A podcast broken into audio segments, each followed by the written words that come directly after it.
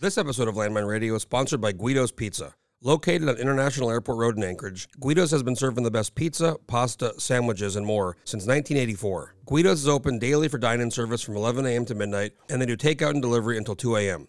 Whether I'm dining in at Guido's or ordering for delivery, the hardest part for me is always choosing what to get because they have so many amazing items on their menu. If you're looking for a quick bite or want to order food for a big party, Guido's is the place to go. Tell them Jeff from the Landmine sent you. Okay, very excited to be back here in studio with uh, Bill Popp, uh, New Anchorage, mayoral candidate. How you, do- how you doing, Bill? I'm doing well, Jeff. Thanks for having me on. Very excited to talk to you. It's going to be a Um, lot of fun. I want to talk about your race, but first I want to kind of go back. I didn't realize this. I was reading up on you. You were actually on the Kenai Borough Assembly. So tell me a little bit about kind of your background and why, how you got. I know you grew up in Anchorage, right? Yeah, well, I grew up here in Anchorage. Moved moved to Anchorage when I was eight years old. My dad was Air Force, and he got transferred up here after he did a year out of King Salmon. And so we drove up in the dead of winter from Phoenix, Arizona, which was a little bit of a shock. But um, I always tell people I moved here in August of 04. Yeah. I always say if you're going to move for move in the in the winter, because then you can see how good it gets. If you come in the summer, you're like, wow, this is great. yeah, And then it gets real cold and you know snowy and dark, long days. we learned that when it was uh, 65 degrees below zero in Fort Nelson. And that was back when you had to have the milepost to make the highway journey alive because you didn't know what gas stations were going to be open. You didn't know where you were going to be able to get food. And so, yeah, we drove up in uh, my dad's brand new regular cab Chevy pickup with a shell on the back and all of our worldly goods. And we drove up with mom on one side, me in the middle, or switching out because those weren't insulated trucks back then. So there was like frost on the inside of the metal. What year was what year was that? 68. Oh, so this is like before Yeah. oil and This before. is well, this is winter of '67, December of '67. We arrived in Anchorage on January the second, uh, about two o'clock in the morning. We were coming up the Old Glen Highway, which was a two-lane road up out of out of the Eagle River, up from the Eagle River Bridge, which was a two-lane bridge. Came up over the hills, saw the lights of what we thought was Anchorage, but it was actually the Fort Rich um, runway and it was ice fog and it was 25 below and i remember my mother very distinctly looking over at my father saying ken what the hell have you gotten us into yeah. and then, shit. but then we had that most glorious summer that you could ever ask for it was just brilliant and we fell in love with the state and then the air force took us to california for two years um, three years after that and we couldn't get back uh, fast enough and my So, brother so you were here like right. I mean, not ten years after statehood. right So I Yep. can't even imagine it. I mean, I've read a lot of books about Anchorage back then, but I mean, just entirely different. Yeah, yeah. I've been nonstop Alaskan since 1972, and my wife and I got married. She went to service, I went to East. Um, she graduated in 78, we got married in 79, and we've had two kids. We moved to the peninsula in 83. Uh, I was working for Safeway at the time, and they wanted me to go down and help with the management team down there and open the store. And that turned into a 25 year journey. We went down there, you know, Anchorage in the, you know, 83 was not exactly, was the big boom from all the oil money being mm-hmm. spent by the legislature because the oil industry was doing well, but it wasn't, you know, what it was during the pipeline days. And it was the big spending boom that came from the state treasury going from 775 million in 1975 in terms of general fund revenues to 3.1 billion in 1981. Looking back, I've talked about this in, in like modern terms. When you look at the, the, the first lease sale was nine hundred million. Mm-hmm. Right. The budget that year was hundred million. Right. So I, I compare it to like it's the equivalent of like of like a fifty billion dollar windfall today. Pretty much. Pretty much. It was, you some, know, some crazy amount of money. I mean, it's just almost unfathomable to think about. early 80s was the biggest drunken spending spree in state history, in my opinion, in terms of the way government spent money back then. You could put a project on the back of a bar napkin and hand it to a legislator, and it likely would get funded. I mean, I've heard even, and I've heard story even more recently, back in 2000, kind of nine, eight, nine, when the price of oil mm-hmm. went really high. Mm-hmm. I've had staffers tell me that you know one one got a call from somebody about some nonprofit, and you know they just took the call and they wrote it down, and it was like TBD because they didn't. They just said tell your boss and blah, and forgot about it. And then a few months later, in the capital in the capital report, they saw that it was like fifty thousand. wasn't mm-hmm. a great deal of money, but still they saw it in the budget at TBD. Because because that was when the, the windfall was so much, right? The price was 150, and that was when they did the bonus dividend. But same kind of mentality where you know, it's just like the money's there and everybody wants something, so everybody gets something because everybody agrees. Early 80s was nuts. I mean, you know, right now we're building maybe 400 units of housing a year. That's that's where the numbers are at right now in Anchorage. In the early 80s, we were building 10,000 units of housing a year. Wow. Um, that was apartments, that was single family homes. And then the big bust in the 80s when oil went down and then the savings and loan uh, system nationally collapsed. Well, I, I was reading a while, a while back in, um, I think it's Extreme Conditions. You know, John Strohmeyer, he was Right. up here, the Pulitzer Prize. So a lot, part of that book talked about these, because housing was such an issue, they finally changed where the banks could finance like trailers, Yep. but but you didn't own the land, and that became another bubble Yep.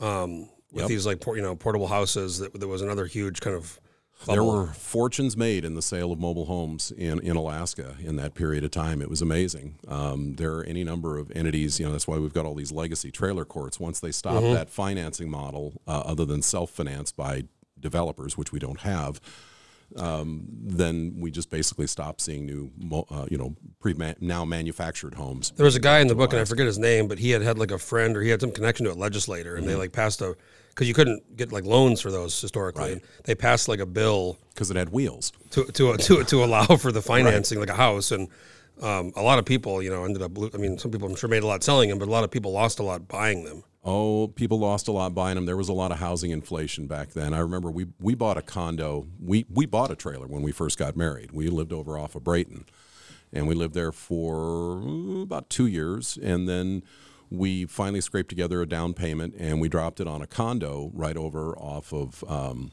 Right next to the old Alyeska pipeline building, um, dropping the name of the town uh, over On in Burgaw? Russian- Yeah, no, not- right off of Burgaw Okay, over in Russian Jack, and we we bought it for about forty grand, and then about three years later, we were uh, I was offered the position uh, down in Soldotna, and we sold it for eighty.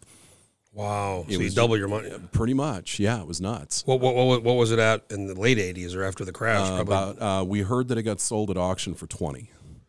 Oh my! I was just telling um I was the podcast with Rick Rick Rick Green earlier, and we were talking about this guy I rented I, before I bought my condo over on Sylvan off Old Seward. This guy I had rented from years ago when I was in school uh, in college.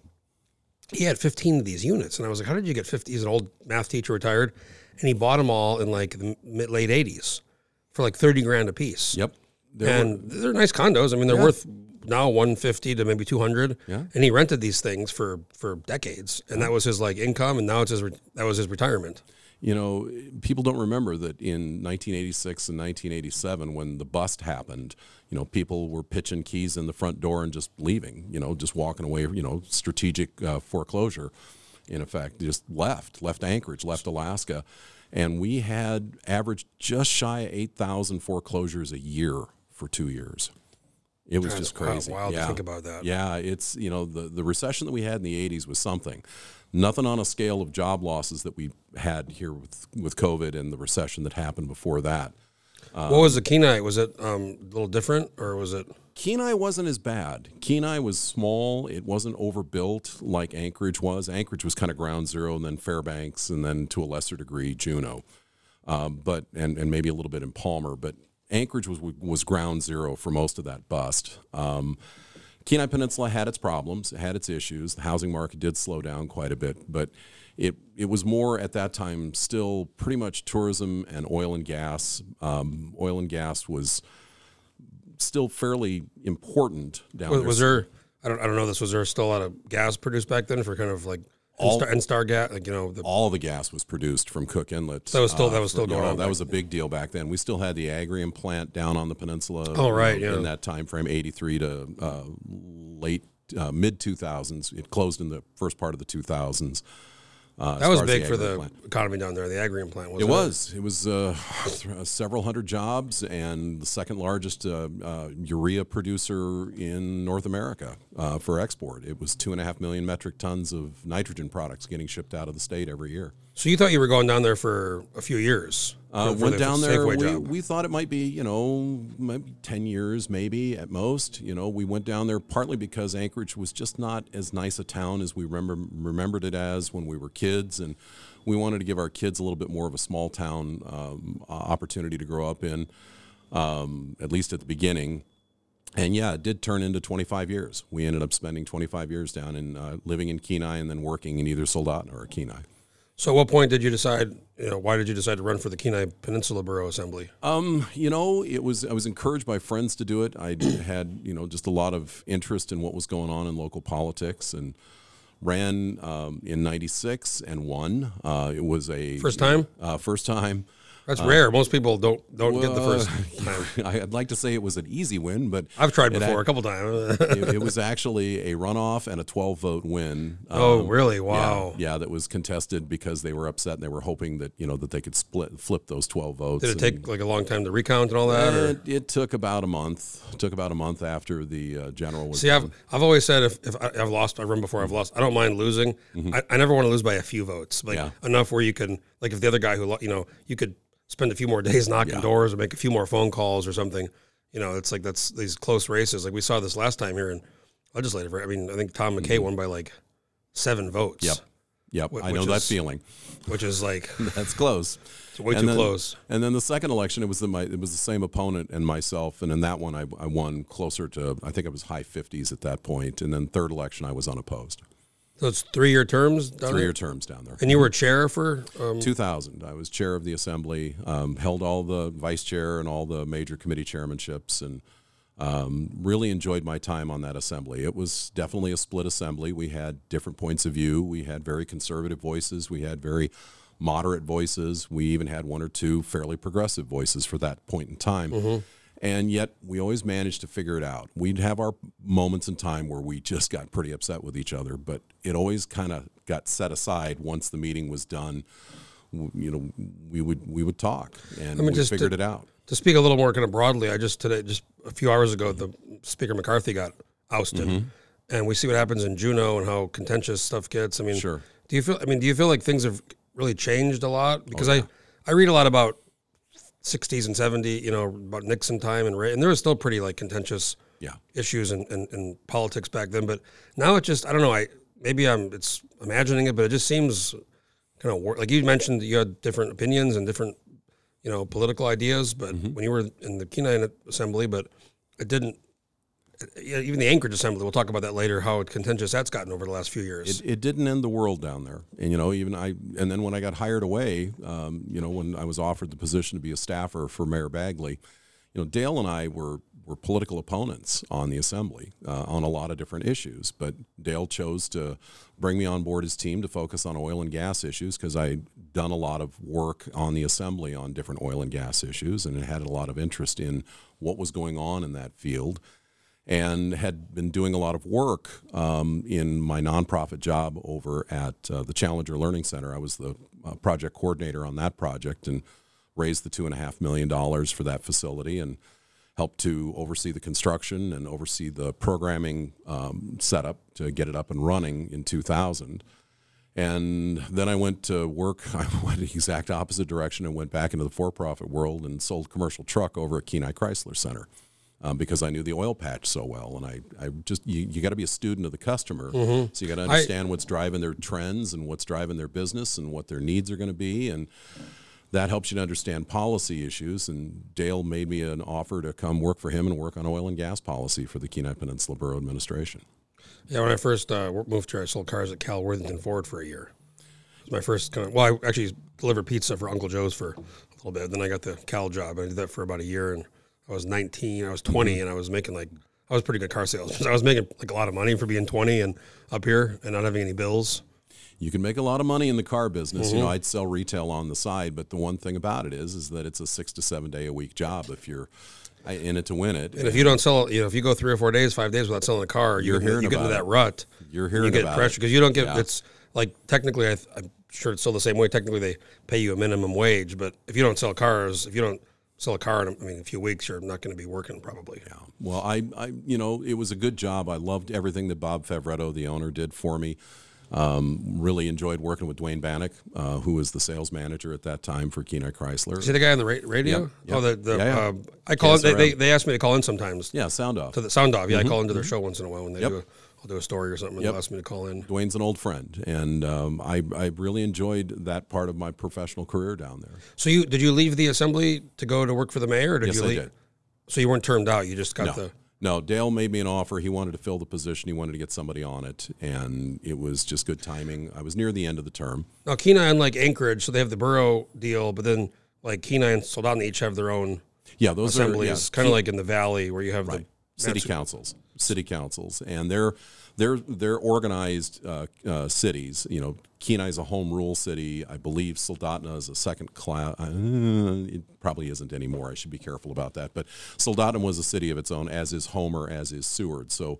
The borough was responsible for everything outside the city limits of Soldotna, Kenai, Homer, and Seward and we were a second class borough, so we did education, uh, we did um, uh, land use planning, we did uh, solid waste issues, and then we had healthcare service areas. So we had you know fair amount of responsibility. kind of like Matsu Borough where you have Wasilla, Sutton, Palmer, Mm-hmm. Right, and all exactly those the big same. like. So why? I mean, I know Anchorage voted in the '70s to do this deal where we're kind of different. Like unlike Mm-hmm. Fairbanks or the Valley, we have just one system. We are a home rule city. We merged the borough and the city together back in the 70s, and George Sullivan was our first mayor as an, as an organized, combined uh, community. Do you know the history? I don't really know. I know that happened. Was there what was it? Was there something like push for that, or I think was- Mike Gordon was. He's in the, been on the podcast. He was in the assembly back then, the, the old assembly. So I don't remember all the details, but I do know that there was uh, issues related to the desire for more services in the areas outside of the core city. Um, people wanted better roads. They wanted more, you know, police service was another issue. Fire service was another issue. And it ultimately ended up being a, a unified city based on a vote of the people. I think a lot of people don't realize Anchorage is one of the biggest by land cities in the country. Yeah. I mean, it's like goes. Think about Girdwood all the way to you know Eagle past Eagle River. And Yep. It's a huge All past Peters of, Creek. It's it's out it's out there uh, right at the Chug- yeah, River. Yeah. huge amount of. I think Sitka too is another one of those where they have a ton of land, but Mm-hmm. Yep. just a huge amount of land. A lot of land, a lot of mountains make up that land, you know, so we're a little bit land poor in terms of buildable dirt uh, in some parts of the city, especially the Anchorage Bowl. Girdwood ha- has a bit of a challenge too uh, in terms of what's available to them to develop on. Do you, you think there's any, you know, this whole thing with like Holtan Hills, or was this housing issue Mm-hmm. recently? And then you have the Eagle River. You have a few people who want to like. There seems to be some tension a little bit on like the extreme, like the Eagle River side, and then the Girdwood. Is that a real thing, or is that just a few loud kind of voices that? I think there are people who, who are not happy with the current situation and want to try and convince their neighbors that there's a better way to do it. And I think that the process that's being done on Eagle Exit, we'll see what it ultimately ends up being. You know, the Boundaries Commission's got a rule on that. Um, at this point, the process should go forward and an opportunity to have the discussion within the community. Um, I think where the rubber's going to hit the road is what the ultimate cost of services are going to be out there that people are currently enjoying.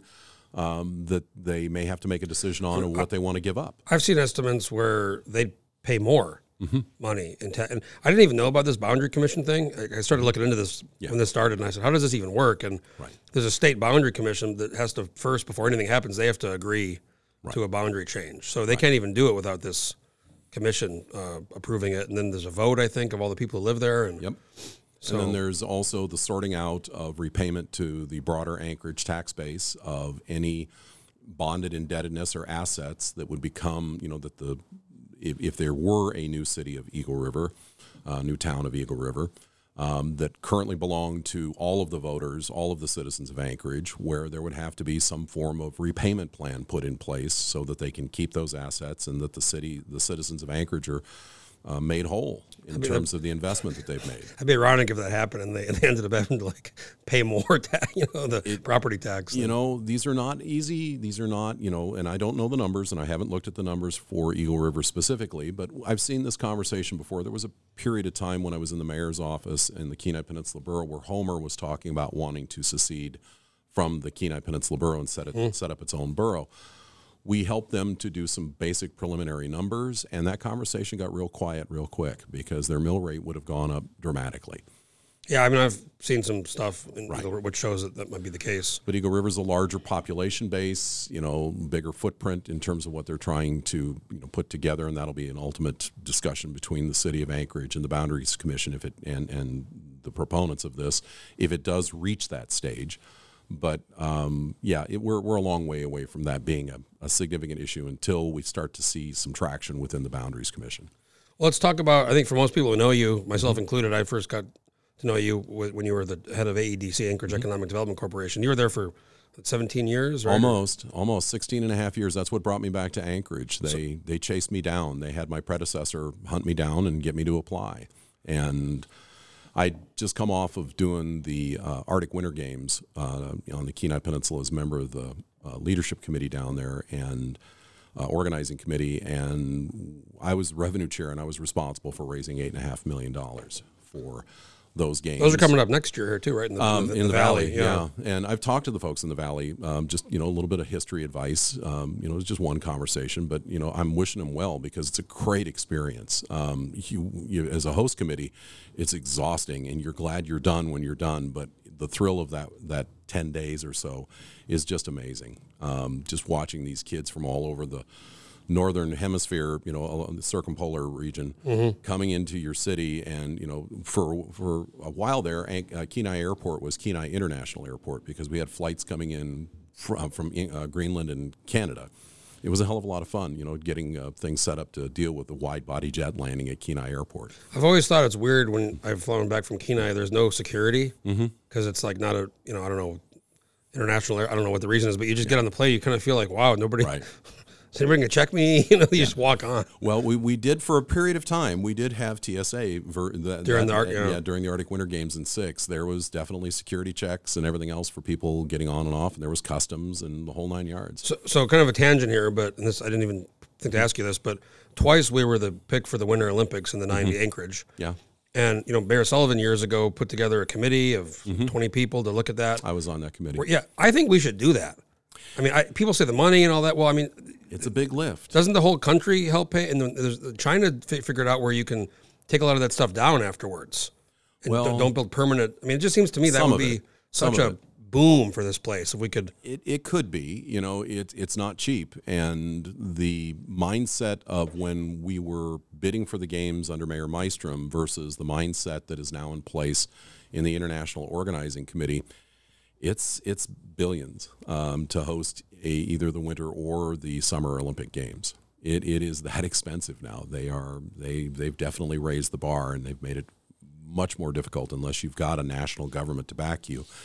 And I don't know that we would have the United States government backing us on this. Uh, they, we, they, we would get federal funding for different aspects, but it would probably be a pretty heavy lift. I just fi- f- figure we can't seem to do much, and we'll Mm-hmm. talk about this infrastructure wise. And I just figured if that happened, we'd have to Mm-hmm. do a lot. Yeah. Which- Well, I'm a believer in, in, in having vision and I'm a believer in having goals. And I'm definitely a believer that we got to get our mojo back because I just think right now we're just so caught up in not getting, not having any kind of, you know, where we want to be in 10 years or where we want to be in 15 or 20 years. And that's one of the things we got to start having a conversation about as a community. I Not totally agree, but I, I, even on the state level, with Mm-hmm. in the local level, with I just don't feel like there's a lot of vision. I mean, I go back and look at like, you know, Hickel and Hammond. These guys, these guys had like big ideas, and there was a vision. There's a lot of passion. And now I just, it's like people think a year, maybe two years ahead, Right. and you know, I, just And we don't remember much past two years. It seems like I moved here in 04 and I paid attention a little bit later. I started paying more attention. It seems like every mayor since I moved here has talked about revitalizing downtown. Yeah. And downtown has gotten worse, not better. Every Bronson's had press conferences, Berkowitz had, pre- They- they all have ideas about revi- And I've had many people I've talked to uh, who said they'd love to move here, you know, especially after COVID. Tech workers in the West Coast, uh, finance workers, because they want to be able to hike and f- ski and f- all these things. But there's, you know, they want to live in a downtown area or they want to live in a con, and there's just nothing. There's housing is a huge problem here. You got just a hair under a thousand people living in downtown right now, in the core downtown area, um, north of South Addition, east of Bootleggers Cove, and, and west of Fairview. That's it. That's it. That's it. It's about Seems like it's like it's like Yeah. what's our population? Three hundred thousand or two hundred something. Two hundred eighty-nine thousand right now is the latest number. Uh, What does that compare to like other cities where they have downtown? I mean, I'm sure it's way below the percentages of. city of our size should conservatively have at least three to four thousand people living downtown, and quite honestly, a, a, a vibrant downtown would have five, six, seven thousand people living I downtown. mean, I don't even go. Once in a while, I, I go to the Captain Cook gym, and but as far as when I was younger, going out, I don't. The homelessness and, and just some of this. A friend of mine got murdered in 2012 outside of Platinum Jaxx. I mean, Yeah. you know, I just don't really go down there unless I really have to. Maybe a concert or mm-hmm. something. But when I was younger, I I was like, you know, go downtown, and there's always something going on. I'm a believer in downtown because I worked down there for 16 and a half years and I, I got in the habit of walking downtown. I'd go from my offices on L Street all the way down uh, 6th Avenue to uh, Eagle Street, right across from the Sheraton. Then I'd loop back around. Well, that's a nice walk. Yeah, and then I'd uh, loop back uh, loop back around onto uh, excuse me, I'd go down Fifth Avenue, and then I come back around on Fourth Avenue. Sometimes I do Sixth, but Sixth is a little less exciting. You know, not as much to see. But um, yeah, you, you walk downtown, and if you just take the time to walk, that's about a you know mile and a half, two mile walk, kind of you know pretty close to it. And you see things that you miss and there's a lot of little hidden nuggets a lot of hidden little jewels down there little you know little shops and different businesses and nice spots. But overall you're right it hasn't had the love that it should be should have had over the last 20 years. When I first moved here, there used to be a little place on, I think like Fifth and D. It was like a crab outside crab.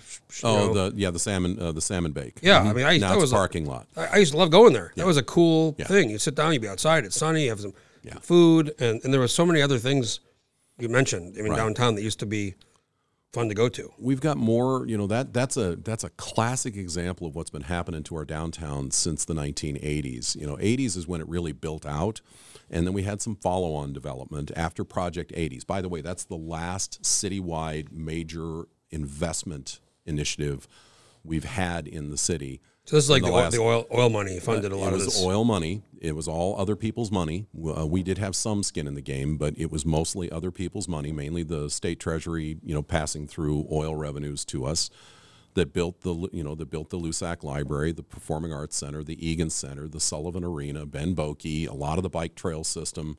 All of that was built out as a citywide, we're going to help improve the quality of place of our community. We didn't call it that back then. We just talked, we just talked about nice amenities. But this is what workers are looking for now. And when you look at downtown today versus the 1980s, we have got distinctly more flat parking lots and vacant lots than we had then, substantially more. Uh, we've had a lot of buildings they're taken they're, down. they're every. I mean, I think they they, Right. they simply passed something a few like earlier this year about the parking lot, which Right. I hope helps. But we will not allow any more new flat parking lots in downtown. And quite honestly, I've, this is this is the third administration that I've been asking that they look at that and make a decision to push for that change. And I'm so glad that it was done this year because that's valuable tax base that we've been allowing to erode. And downtown is a couple of things for our city. It's our living room. It's where anybody who comes to visit us is likely going to go 1st um, and it's their first impression of our city. I want you to think about that. And my, my cousin, um, never been to Alaska, Mm-hmm. visited this summer. A friend of his, his wife was getting married in Seldovia, stayed at the Marriott, um, Mm-hmm. came in, you know, we went out to Wildlife Conservation Center, Mm-hmm. Whittier, and he told me, and he's from LA. They have a homeless problem. He's kind of a progressive guy. He was in the podcast, big in the car world. Yeah. And he told me he was like, you know, he had to basically explain to his kid why there was some like homeless person kind of like yelling or outside the hotel. You know, it was, it was a whole thing. And it's like, that's his first impression. That was his first impression. Hmm. That's which made me kind of sad. It is. And you know, so that's that's one thing to keep in mind. And then, you know, the other part is the fact that normally in a successful city, your downtown is your biggest revenue generator and it generates from a tax point of view and it generates far more revenue than will than will ever be spent in downtown. So what it does is it provides revenue to pay for snow plowing elsewhere in Anchorage, to pay for, you know, road maintenance, to pay for police service outside of the downtown core. And so we've got a vested interest in figuring out how we can get downtown back on its feet. I mean, what, what happened with this friggin' Nordstrom's deal? I mean, Mm-hmm. I, I've heard different things about it. I mean, I've heard they just wanted to leave. They were, Mm-hmm. you know, re- realigning their priorities of their business. I also heard that there was a p- push to make them go to the J.C. Penney deal, and it was it got. I don't know what the Mm-hmm. truth is, but all I know is that building's sitting vacant, and there's five lots. I think four owned by the city, and one is privately owned. Mm-hmm. I mean, that is like what? That's a prime time, Yes, it is. and it's been boarded up for I don't know what two years now, three Well, years. It's been more than that. You know, it's been I hate to say it. It was it was in the Berkowitz administration. was- It was, Andrew was- term. Yeah, Andrew was, it was Yeah. the downtown uh, Yep. partnership or what is it? Anchorage Community Development. Yeah, the. ACDA. So I just I, I used to go to Nordstrom's. I used to buy suits. I used to buy. Cl- I mean, that was like a thing I used to do. Me too. Speaking of downtown, another thing, you know, with the salmon bake, and now like I, I have to, you know, look online or go down to Seattle or something because I don't buy a lot. But once in a while, every couple of years, I want to buy a new suit, you know, and they have these sale. They used to have the winter and the summer sale, and Sam was my guy. You probably know Sam, the Mm-hmm. suit guy. Go, and now it's like we don't have that anymore. We, we, we don't have it at Nordstrom's. I will say, just in defense of local retailers, we still have Dick Stallone and Stallone's. You know, I go I go to I, Yeah. I, I do go there, and I like Stallone's, and it's, Yeah. it's they got good stuff there, but. Yeah.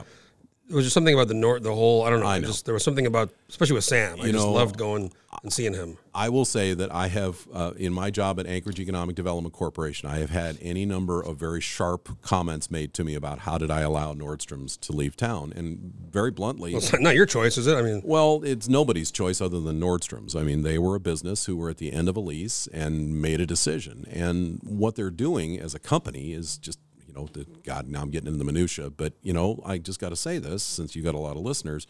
They are going to a different market model. Uh, the downtown store was turning into a return center because people would shop online and they wanted to make sure that they got it right the first time. So they'd order three or four sizes of the one item they wanted and they would take it back to the store. And the store was very small. It was the smallest store in their chain. And they are now moving to million plus population centers where they use the store as both a retail location as well as a, an online shopping distribution center. I mean, I go to the one in Seattle, and I just, I just love Yep. those kind of stores, those kind of environments. Oh, you know? I, We- I, we I'm with you. I mean, Sloan's is great. I, I, I go there, but Yeah. it's just, it's not like that, you know. I know it's it you know, and it's sad to see these things pass. You know, it, just a little factoid: the very first Nordstrom's built in Alaska was built in Kenai. During Really? yes, in the oil boom, the old the Kenai Mall. the mic there. Yeah, um, the, the Kenai Mall. Um, Was that in like the seventh? Like was that the oil that time? was in the '60s. That was when the oil boom was going on in Cook Inlet, and there was a Nordstrom's there. And there were a lot of Didn't know that. sharp dressed men and women down on the Kenai Peninsula during that period. That was when they Yeah, built no, out they- the Agrium plant and they built the uh, the refineries. There were two refineries out there. It was it was a pretty heady time for the Kenai Peninsula. So, so you're running for mayor now, Mm-hmm. and there's there's six people in there, four kind of serious Mm-hmm. ones, and then you know there's like Darin Colbry guy and Dustin Dart. There's going to be some more, but Right. y- you uh, were the head of the Anchorage Economic Development Corporation for a long time. You'd have these these uh, luncheons, these forums. So you, Mm-hmm. you were like really plugged into what's going on in Anchorage. What, what do you see as like the and why you're running? I guess is the first question. What Mm-hmm. do you see as like we've talked about some things already, but what do you see as the real um, immediate issues that need to be solved and fixed in this city? Some basic things. Uh, You know, the very first thing is that I think our city government is not delivering the services that the citizens expect on a number of fronts. We're, you know, we're having a hard time plowing ro- roads. We've got a hard time delivering permitting on time. We've got a hard time delivering police services. We're understaffed. Um, the fire department's doing great work, but they are also challenged in terms of their ability to, you know, to meet national standards uh, for having the right number of people on an, on a, on a piece of equipment. That's im- these are important issues that you know used to be just that kind of boring government that we really didn't care about, you know, because they were delivering the services on time and they were delivering the services effectively. We're not doing that anymore. We've got a problem on that front. So basically, what you're saying is, and I agree with you. We have a snowplow problem. We have a housing problem. We have a police problem. We have uh, regulation pro- And the homeless issue. homeless. So we have. I mean, basically, we have every problem a city could have, Pretty much. and it's it's it's like I've been here almost 20 years. I, I want to be here. I mean, I've actually talked about this. I, I have my business here, and my life's here, my condos here, my friends are here. But if I didn't have all of these attachments here, Right. I would probably go to the valley because because I have a friend who just who just um, was moved uh, hired somebody to move here. and They couldn't find a place to live in Anchorage. They just could not find a place to live, Sure. and they they went to the valley and they wanted to live in Anchorage. Yeah. But it just you go out there and you see, especially Palmer. I like Palmer, but there's the the housing. I think half the housing last year got built in the valley, in, in the state was you Yes. know built out there. And Over half. mean, well could- over. can, can we? f- I mean, how do we? Is it the mayor itself? Is it the assembly? I mean, I, last three years, two years, the mayor and the assembly have been very at odds. And but even when Berkowitz was mayor, he had an assembly kind of almost lockstep mm-hmm. with him, and, and nothing really got better. it you know I, I, i'm not going to speak ill of those who've come before me you know because they've had their own challenges their own issues and their own circumstances that i was not you know in the front lines on in many cases but what i will say is what i'm seeing today is a, um, a need to have a collaborative effort between the administration and the assembly and the community which you know i think is something that is sometimes forgotten in the acrimony And we need to do a better job of thinking about problem solving and less about what we don't like about each other. So- um, you know, I'm I'm looking at you know how can we collaborate, and if if I can get 60, 70, 80 percent of what I want, or you know, as as policy initiatives and as things that are getting done, and but first and foremost, getting government staffed back up because you got to have bodies in the seats to be able to get the work done, or in the trucks, or on the beat. You know, those are the things that we need to make sure that you're not put on hold for 911, that you're going to get police service when you need it, that you're going to get your permit for, for your new construction project or your backyard, you know, fence that you need to get put up that somehow requires a permit or whatever it may be for your business. Th- that's real. I, a few weeks ago, there was um, I heard several gunshots near my house. I know it was gunshots, and I called nine one one to report it. I literally got put on hold. yeah. I said, I said, is this is this real? I mean, when I think of nine one one, I think of like bam, immediately somebody answers the phone. Yeah. In talking with uh, representatives of the police union, I know that they're down over 50 badged officers from what they're budgeted for. Well, you saw the the on the state level, um, they just did a thirty percent Right. pay increase outside of the union contract Yep. for dispatchers because they were losing dispatchers. They couldn't recruit and they were losing. I mean, think about that thirty percent. We're down Raise. 10 dispatchers, 8 to 10 dispatchers, depending on what's going on. And we've got a retirement wave that's sweeping through these departments. Uh, we've also got a bit of a disillusionment wave, I think, also in the fact that people's workloads are just overwhelming and they're not they're not willing to, you know they're just not willing to put up with what they're being asked to do which i think any number of us would be hard pressed to do um, given you know the lack of, of bodies that are there to help get the job done. How- do we? Tur- I know for the last ten years we've lost population Mm-hmm. in Anchorage. I mean, some people have said that's good. We need to lose. We, we can't. And I, I don't. I don't necessarily agree with. I don't agree with that. But Yeah. some people, how many you can support in the city and the state, and I, I, I think that's wrong. I think we want to get people, especially with this Willow thing and other projects, and pick. I mean, if if this and gas line, let's, maybe that's never going to happen. But if that were to happen, people need to live somewhere. You know. They do, and we've got you know we've got you know the sins of the '70s and the sins of the '80s when it comes to the sprawl that we allowed to happen in our city, and we weren't re- very efficient in thinking about how we wanted to design our city. I mean, that's what you know zoning code is for is mm-hmm. to lay out you know density and things along li- along those lines. And so now we've got to figure out how do we come back in and backfill, and how do we o- offer up opportunities for housing developers to develop the kinds of housing that we want and need. You know, it's it's not all about the eight hundred thousand dollar, you know, three thousand plus, four thousand plus square foot home with a quarter or half acre of dirt under it. You know, that for many that is something that you know we all want and you know would be excited to have. But for a lot of folks, especially in the younger generation, they're not looking for that. Well, I had Kevin Cross on the podcast a few months back, and we talked about his zoning, which he got ironically attacked by all the conservatives. They- Yeah. They were the ones who went after him, Downing, Suzanne Downing, and Porcaro, and Demboski. But um, he, he made so many good points about as soon as you go uh, over duplex, Mm-hmm. triplex, or more, it just becomes basically almost impossible. To, It's the- hard. The, the, regulations, the zoning, the and you know he, him and Volland and I think Zaletel tried to do a thing and down to you know two different um, zoning. Um, I appreciate their efforts. I appreciate them trying to get the conversation going. And I that didn't go very. I mean, they, the people like lost their minds. It was like you think you think we, we were, you know, like doubling property tax or something. When when when really they're trying to make it easier to. Yeah. And you have this NIMBY problem. It's a nationwide. There's a really good book I read, One Billion Americans, a couple years ago by Matthew Yglesias, and his whole thing is we need a billion. We need to grow, you know, to compete with China and to be competitive. And even if we had a billion people, we'd still be lower population density than most countries in Europe. But but a big part of that is um, you got to fix zoning and all over the country, you know, it's just, I just saw a, a tweet about some lady who bragged about stopping 35 different housing developments in the lower 48 because she doesn't want more housing. right.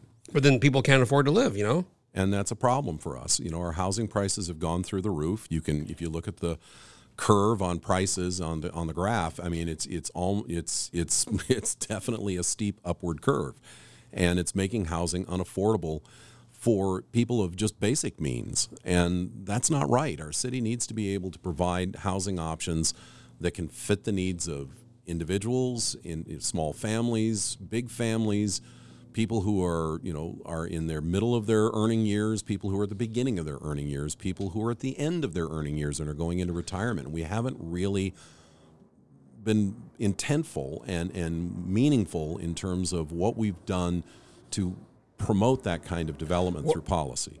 So what's the best way to, to get more housing built? Is it the changing the zoning code or? It's a lot of different things um, because you've got to you've got to attack the problem from multi, multiple directions, and it's partly it's partly permitting, it's partly zoning, it's partly cost of materials, it's cost of time.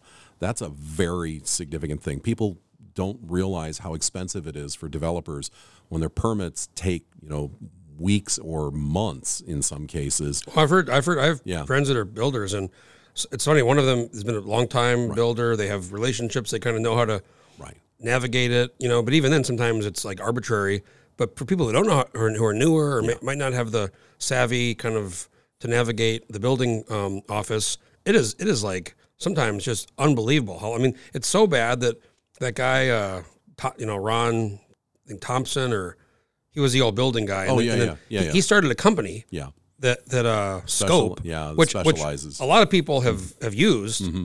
no i think it was kind of messed up he went back to the like you can't you can go you can go from the public to the private you can't be floating back and forth but because his daughter was still running the company when he was Yeah. back at but, but that company i've talked to so many actually the people who own this building and the pawn shop over they used them to get that because over there just that little part that little storage lot was like a, Mm-hmm. a monster of permitting Yeah. and and you know it's like when you have to it's almost like a, a- like russia or something where you have to pay somebody in the government or outside the government to get things done I, well, Not- you know, not you as bad as that, but yeah, you hire a good contractor who knows the ins and outs, and they can they can help to you know smooth the bumps in the road a little bit.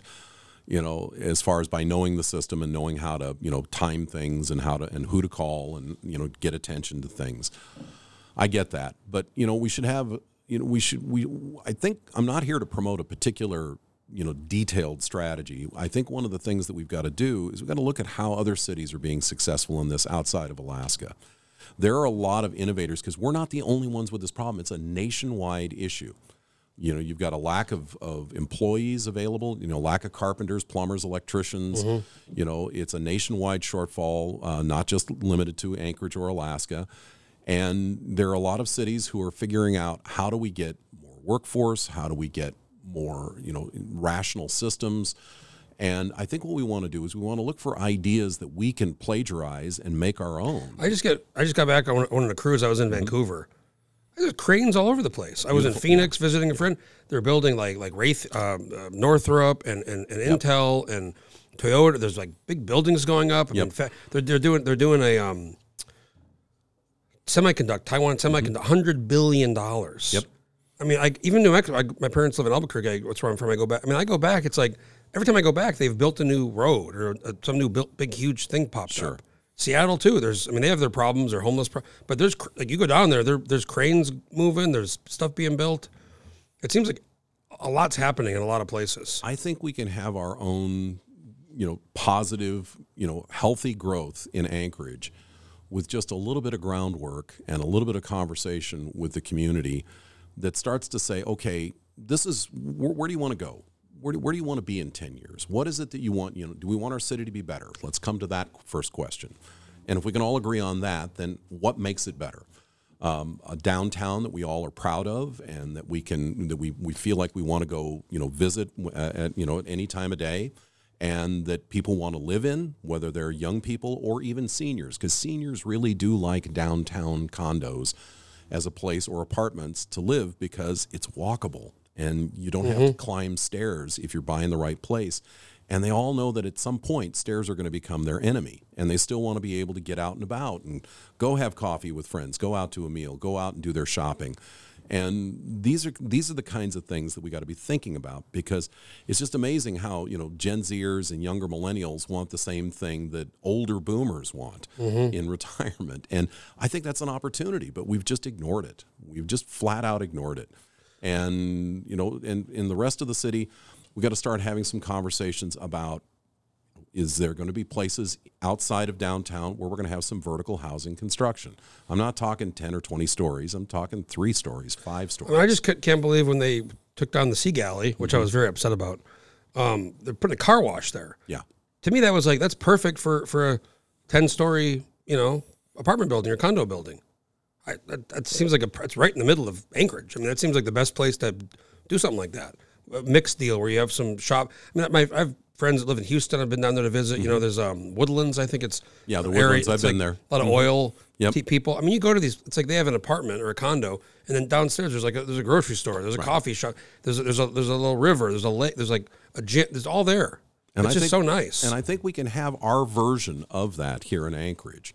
But it's a conversation that has to be had with the community that policymakers and the administration need to listen to and ask the right questions and don't come in with total preconceptions, but start to get clarity on what it is that Anchorage thinks it would be happy with that would make this city better. You know, walkable neighborhoods.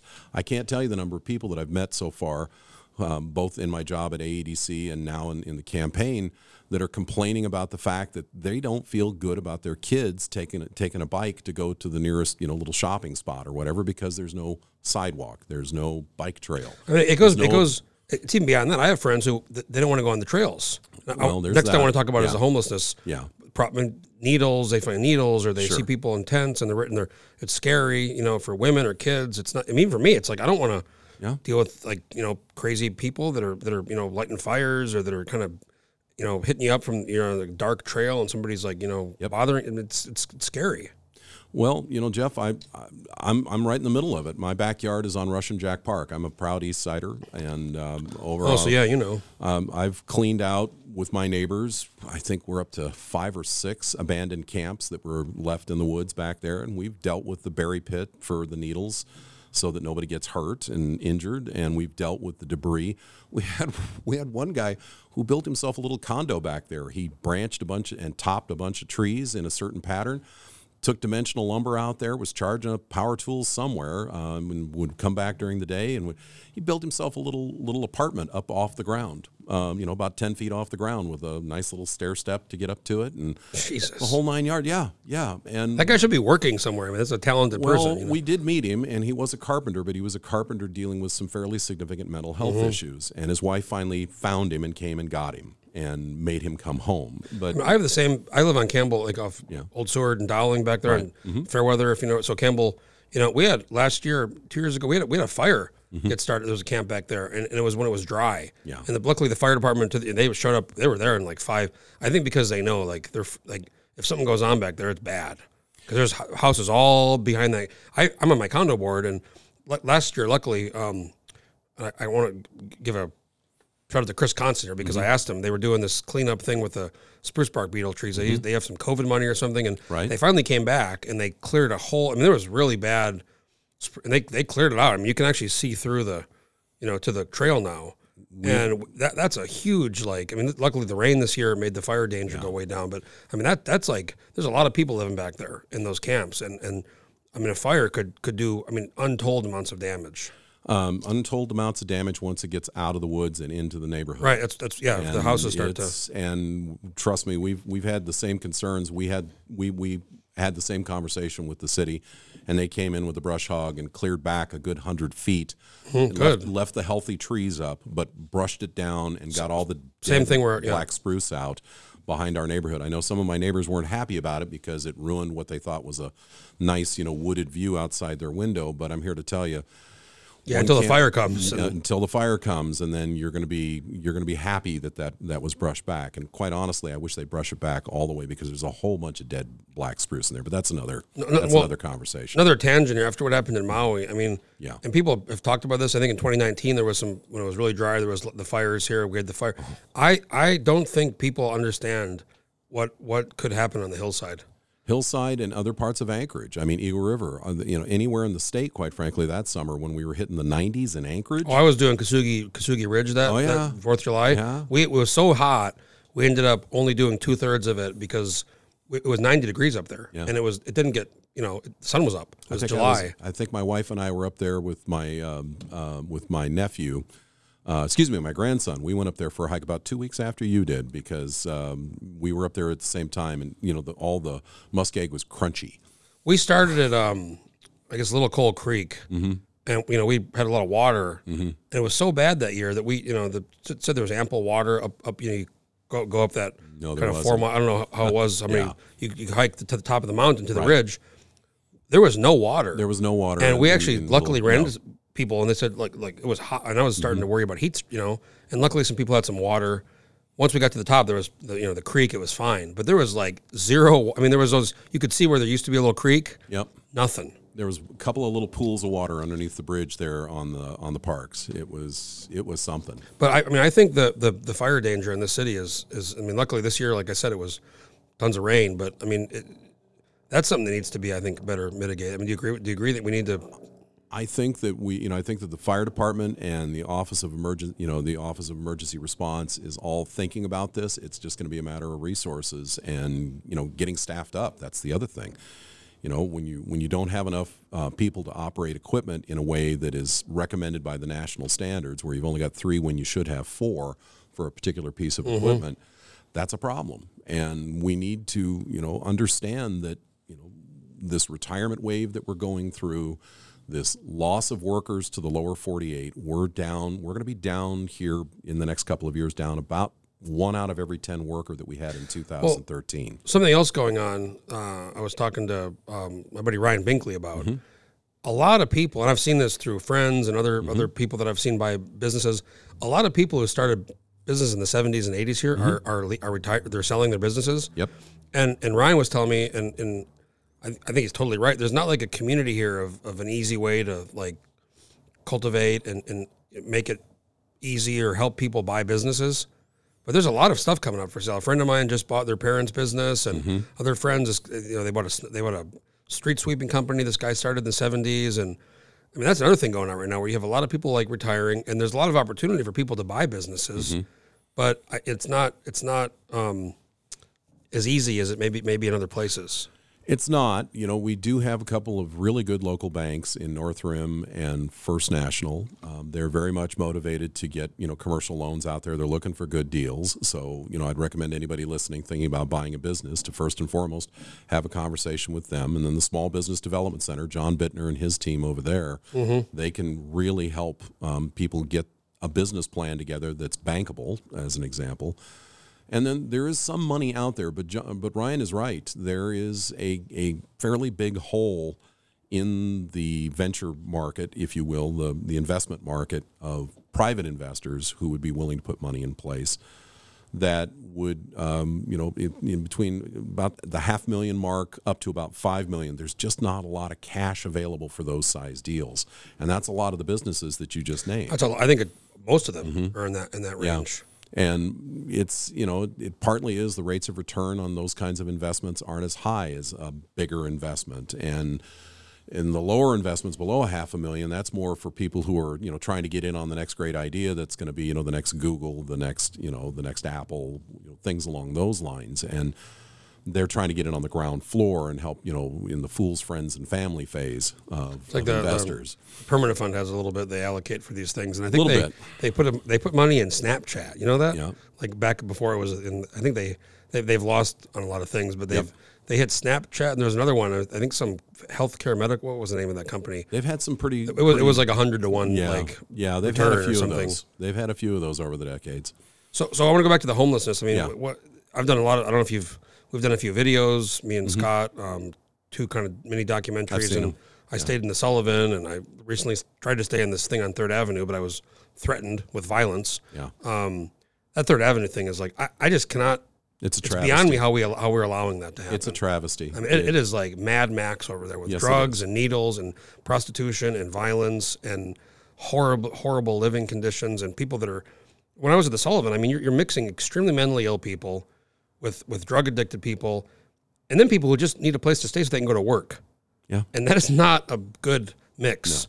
But even then, that was at least. At least it was inside, and at least there was some. Even though it was really crazy, there was some semblance of there was some security. That Third Avenue, there's like it's it's totally wild west out there. It's not good. the the camp situation is a real challenge. You know the the the court decision that put us in the position of having to have an equal number of beds to the equal number of people that are based on the most recent counts that are homeless we just aren't prepared for that. We don't have the body, so it it puts us in a position of you know this kind of weird new law that says that you got to figure out how you're going to house them if you're going to evict them. Now, there's they. I guess the mayor just signed on to this brief with these other cities. Supreme. Court, yeah, trying to get a trying to get the case heard. There's another case that would, I think, undo this Boise thing you're talking about. Could be, could be. It was the Oregon case. Um, um, Port, I, I don't know that it was Portland. It was another city uh, in Oregon. But yeah, they tried to find some ways around the Idaho decision, and so far they've had no luck within the Ninth, Ninth Circuit Court. Um, your opinion of the Ninth Circuit Court being whatever anybody's opinion is on the Ninth Circuit Court.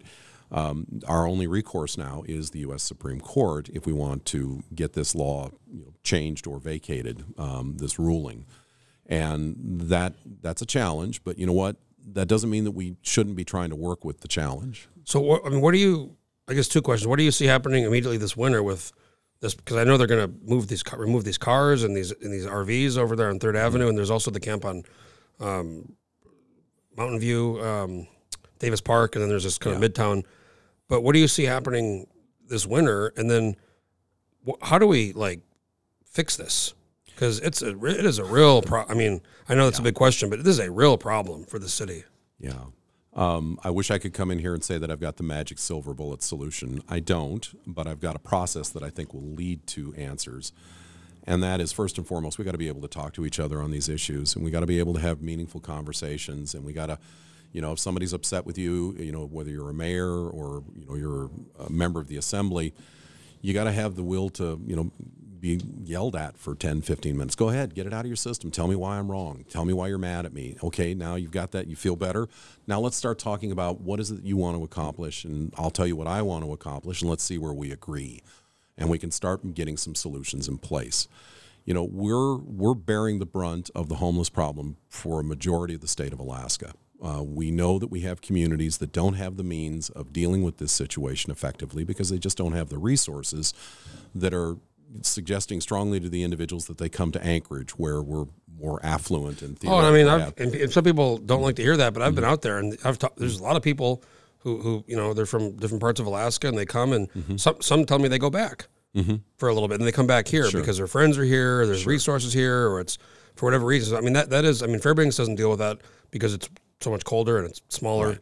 You know, we, we do bear the brunt of a lot of. Um, you're totally right about that, and some people don't want to hear that, but that's the truth. and I've been a member of the Homeless Leadership Council, which is a business group uh, that was put together um, with the help and support of the Rasmuson Foundation, business leaders trying to bring their voice and their views to these issues.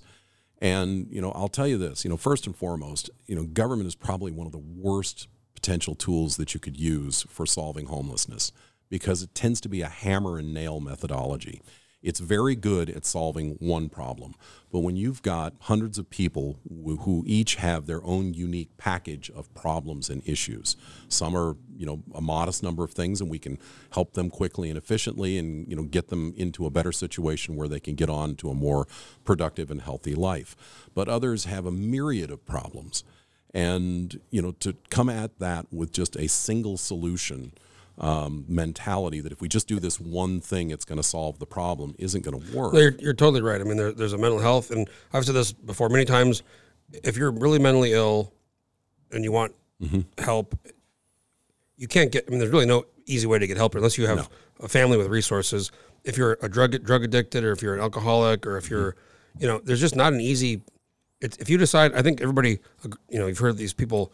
You have the moment of clarity where it's like, I want help, and there's a window where people, and, and it's not very, it's not a very big window and and that's a big part of the issue. I think if you're if you do want help, um, it's hard to get help here, and then some people you know don't want help, and they want to live out there and they want to kind of be out of society, and we, we we just tolerate that, and we shouldn't be tolerating drug usage in the public and No. and and you know prostitution and people sleep sleeping in the street. We shouldn't, but there's some mentality by some people that kind of well, you know, you really can't. What's Jeff- choice? You know, it's you know, Jeff, uh, these are Alaskans. These are our neighbors. These are our friends. These are our these are our fellow citizens. You know, put you know, figure out the relationship that best fits your point of view on it, and I think they're all right. Um, there's only you know 730 some odd thousand of us in this state, and we're all in this together because this this is not a state that tolerates you know divisiveness um, in terms of its environment. If you don't work together and if you don't look out for the least among us, there are going to be people who are going to die out on the streets this coming winter and that's that's just a travesty. Um, you know, if if, if our society has reached that point, these are not disposable people. These are people who we need to do everything that we can to try and help them to get into a better place. I, I, I totally agree with you. But and- and- having but having said that, let me just f- finish out this thought. Bad behavior that breaks the law is another thing that we have to start to address, and we have to start recognizing that you know their problems, while you know definitely needing to be addressed. In the same hand, we can't have things like what's going on over on Third Avenue with you know these le- these folks who are least able to take care of themselves being taken advantage of by people who are just absolutely ruthless Oh, yeah. in, in abusing them for you know for uh, sex trafficking and drug abuse and you know I, I, got to tell you the one that just offends me the most is uh, recently just on a small but just really torqued me was those two clowns who decided it would be a really good business idea to go over to Costco and buy a bunch of Costco vodka on the cheap and then rebottle it in water bottles and sell it to the homeless. oh my God. And what they got was misdemeanor charges because that's all we've got in place in Alaska. Really? This this is where this is where we are at as a I mean, if, if you do that in these dry villages, you go to jail. I mean, that's a big, big, big, big crime. yeah, to- but here in um, Anchorage, it's a you know they were they were selling alcohol without a license, and it was a misdemeanor. Um, though the last I heard, that was the only charges that could be brought against them. You know, so they're going to get a small slap on the hand. They might get fined and, and lose some money, but they're not going to get what they truly deserve, which is some good jail time. I mean, I, I, I, you said before, I totally agree. I want to. I, I'm a compassionate person. Yeah. I want to help people, but some sometimes help is tough love. I mean, that's sometimes what that re, Our public spaces resorts to. Our public spaces are our public spaces, and we've got to figure out a strategy to get us to a point where we can get these folks the help that they need and get them in a position where they've got options where we can tell them, no, you can't camp here. And that's where we've got to get to. And then in the meantime, when they're breaking and entering, when they're stealing, when they are, you know, doing drugs illegally, um, you know, doing illegal drugs and, and doing these things in public that are creating public disturbances and, and significant public nuisances, we've got to start thinking about how do we address that. And I have a hard time going to the police department and saying, I need you to do a bunch of enforcement here when you're down that many officers and you're down that many dispatchers and key support staff. I, I really, th- that's going to be, you know, we got to get the bodies in place. And that's going to be a problem because mean, it's not going to happen overnight. A lot of this shouldn't be. I mean, there's some police Mm-hmm. role in some of this, but these, these people that are really mentally ill and have addiction. I mean, this isn't. A, pol- when you bring the police in, it, it, it always makes it worse. the police are for the are for you know for the property crimes and those kinds of things. The people who are dealing with mental health issues, we have got to demand that our state, who is the main source of revenue for this uh, service, needs to start uh, upping their funding for mental health support services and mental health treatment facilities. Well, we have this mental health trust with lots of money and lots of land. and- We do, we do, but the state has a role in this too because we haven't adjusted those dollars from the state treasury in, I believe it's almost ten years now. Well, I've heard I've heard people say that. and I, I just couldn't even believe this, but in the '90s there was hundreds of beds at API. Yes. I didn't. I was like, "There's no way." And then I, I started looking into it. Yeah, there was like there was a lot of beds. Now there's I don't know dozens or it's like way below. But we have a bigger you know problem. But we have less beds. And and then the other problem that we have is healthcare professionals who are going to be able to deliver the services that we want to pay for. You know, we have a shortage of those individuals in the state. We uh, have a shortage of counselors. We have a shortage of mental health clinicians. We have a shortage of, you know, care center facilities. You know, it's we've allowed things to kind of wash away beneath our feet as a state over the last 20, 25 years. And now, unfortunately, those consequences are on full view in our streets and our parks. And it's not a new problem. I, I've told this story before. I, I drove a cab here for a couple years when I was in college, and I got a call one time to go to the Marriott, and I, I show up, and normally the you know somebody comes out, and you know nobody came out, so I went to the de- and they said, "Oh yeah, the cab." Hold on a second. They bring this guy out, and he gets in, and I said, "Where are we going?" And the guy was like, clearly, I mean, it was right mm-hmm. away. I mean, skits. I mean, what I found out later, he started s- spitting off all this nonsense. I didn't know what to do. I was like, I didn't want to just drop the guy off. I felt bad, but you know, so they, they had a guy they couldn't deal with. So, that, so instead of calling the cops or, or, you know, a hospital or whatever, they called a cab. So I'm, dr- I'm like, this guy's like just incoherently talking about like Arnold Schwarzenegger, all his, all this craziness. But in the middle of it, he had like a, a kind of a coherent, coherent moment where he, where he like said a name and a phone number. And I was like, I'm going to just try this. So I call this person. It's his sister who's in Seattle. He's a long time kind of schizophrenic. He goes off his meds sometimes. She was like, "Can you please take him to the you know hospital?" I mean, he was it was pretty scary. The shit this guy was saying it was like really out there. But he wasn't. I don't didn't feel like it was dangerous, but it was a little scary. So I I drive him to API.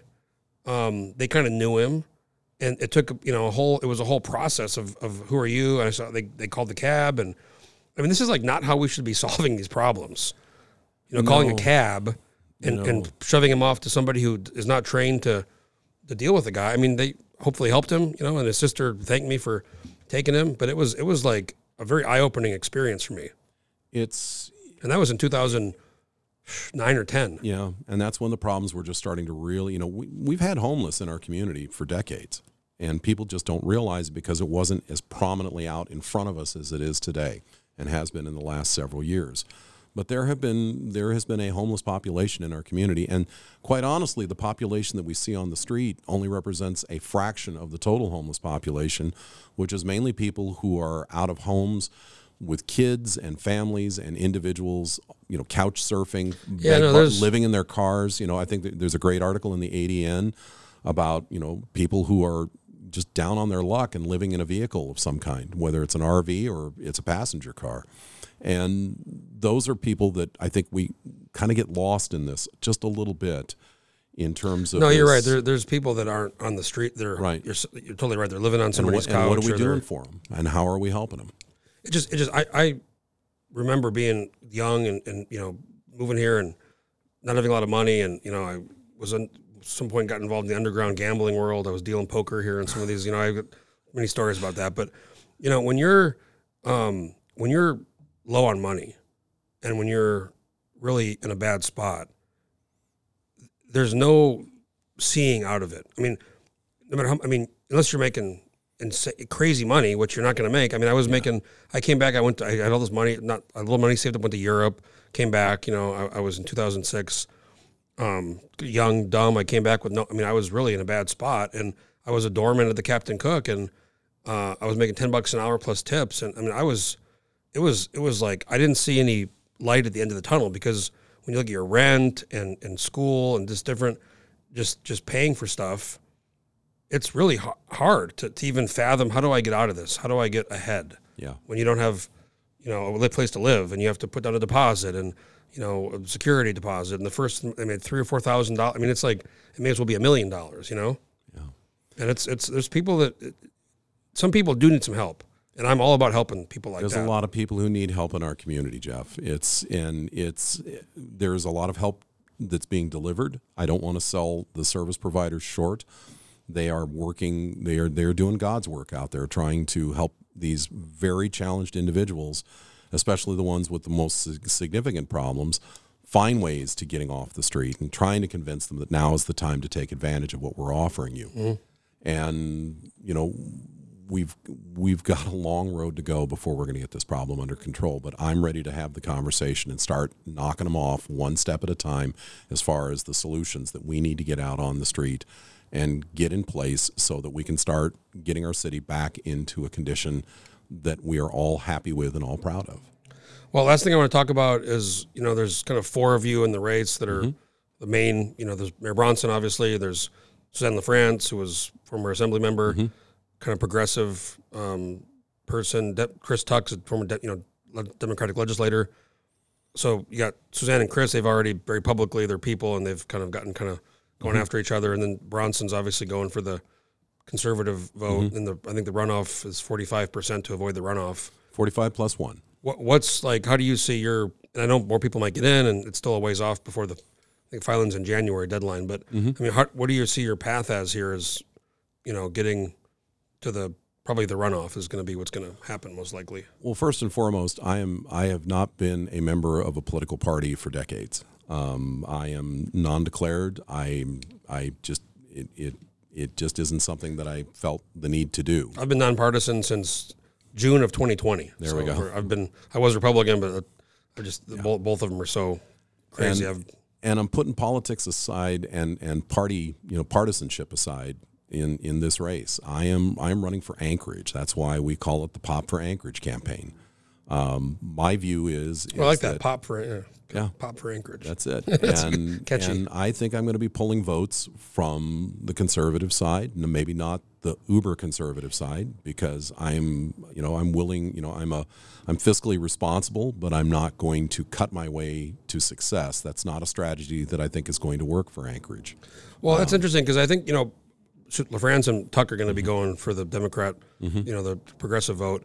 But but but if if a, if another cons- if a, if a Republican or conservative doesn't get in, uh, I mean, I think Bronson is so vulnerable on so many things. Mm-hmm. I mean, the snow plowing and this Joe Gerace guy and the Stars of David stuff and just just you know all these kind of people that have been controversial. Amy Demboski. I mean, there's like it's a long list to me that that and I've talked to people about this. I mean, I think you could get. Um, uh, I think Tuck's going to go for those voters too.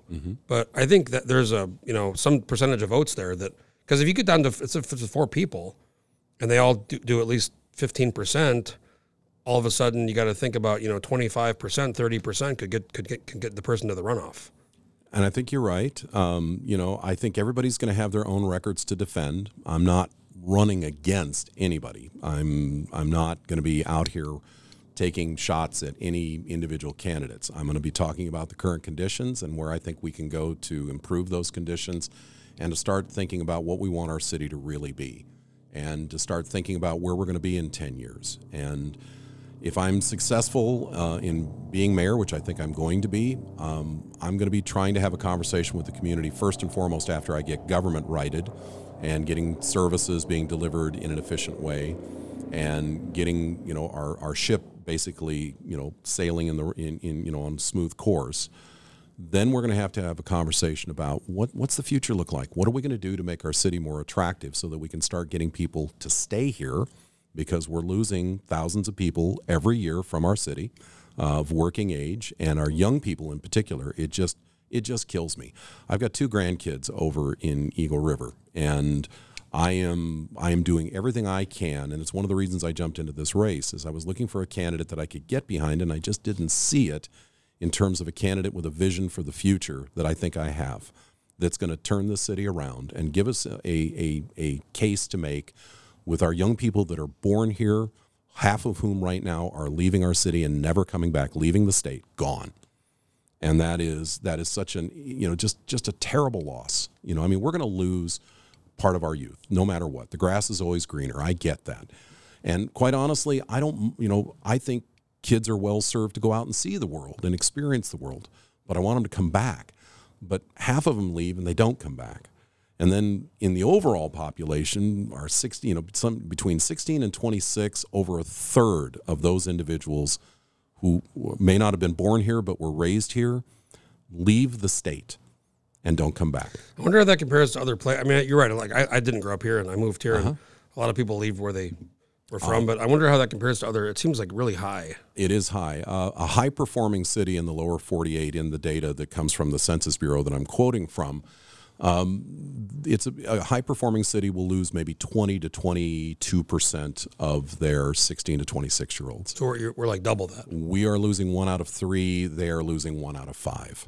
Oh, we're double for the youth, the youth, but Yeah, for the 16. Okay, so yeah, 16 to 26. And then on on the youth side of it, I have not seen comparable data, but I have a sneaking suspicion that uh, you know when you're when we're losing over half uh, of just our Alaska-born kids, and I've got three generations of of Alaskans in my family. My wife was born here, my daughter and son were born in Alaska, and my grandchildren uh, were born uh, were born here. And you know it it I man, what can I say? You know we've we've committed to the state.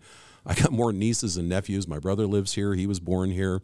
Uh, my sister, while unfortunately was born in California, well, glad she was born, but uh, Well, that's that story that yeah. came out years ago, right? no, this is this is my young this is my youngest sister. Um, she was uh, born in California. Um, um, from my parents um, when we were stationed down there right after we were Okay. first posting in Alaska. No, my long lost sister, she was, I, I lost her the day that she was born two years after. Um, and that's a long story that we don't have enough time for. Yeah, I think the, there was a big thing in the 80 years ago that We wanted to tell that story. Yeah, Yeah, we was- lost her for 50 years. She was get, she's my younger sister, and she was given up for adoption. And if you want to know that story, just go to the Anchorage Daily News and search in their archives my name and Brandy, which is the name of my sister. Yeah, that was a big that yeah, story. yeah.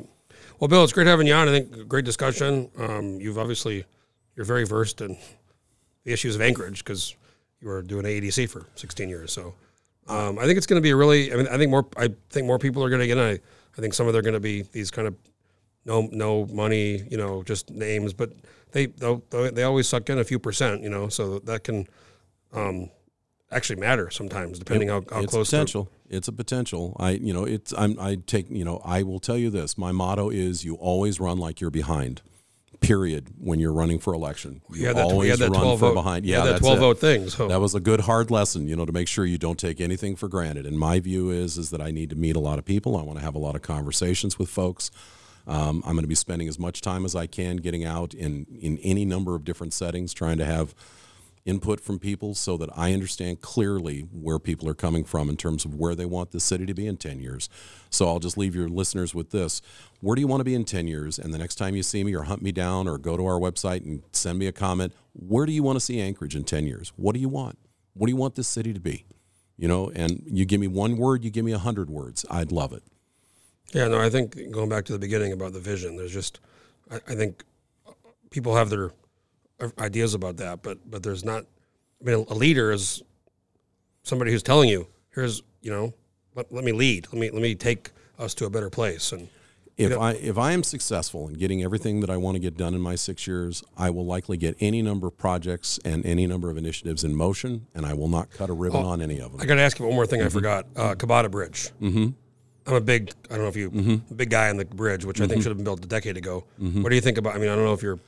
I got other projects that are ahead of that one. Oh, that's the that's the that's the that's the, that's going to bail us out for the housing. The- Well, I want to keep the tax base here in Anchorage, so you know, because that that's my that's that's my what a lot of people. That's what they say. They you lose. You know, people leave, and it's Mat-Su Borough Yeah, over there. But you know, there's, why there's don't we just annex it? Can we? Can we? That's a boundary commission. Is that a boundary commission thing? Yeah, that's a boundary commission thing, Jeff. That's a big lift. Uh, that could be a lot of fun to have that conversation. It's like I'm not Crimea, sure- style. We just move in and we just say that's our little, you know, That- little that's going to peninsula. be that's going to be somebody with a lot more time than I would have as mayor to take on. You can, I- if you win, you can make me the the Kabata czar. there we go. Okay, there I'll, we go. I'll, I'll, I'll take that. we'll, we'll talk about that, Jeff. We'll see. Okay. Well, Bill Popp running for Anchorage mayor, and what is it? Popp for Anchorage. Popforanchorage.com. Okay. And uh, And there's two P's on pop. P O P P for Anchorage.com. okay, great, great talking to you, Bill. I really enjoyed the conversation. I'm sure we're gonna be seeing more of you on the campaign trail. So. You are going to see a lot of me. Thank Thanks you, Jeff, again. for the time. Yep, folks, if you have an idea for a podcast or want to do a podcast, get a hold of me and stay tuned for the next one. Landline.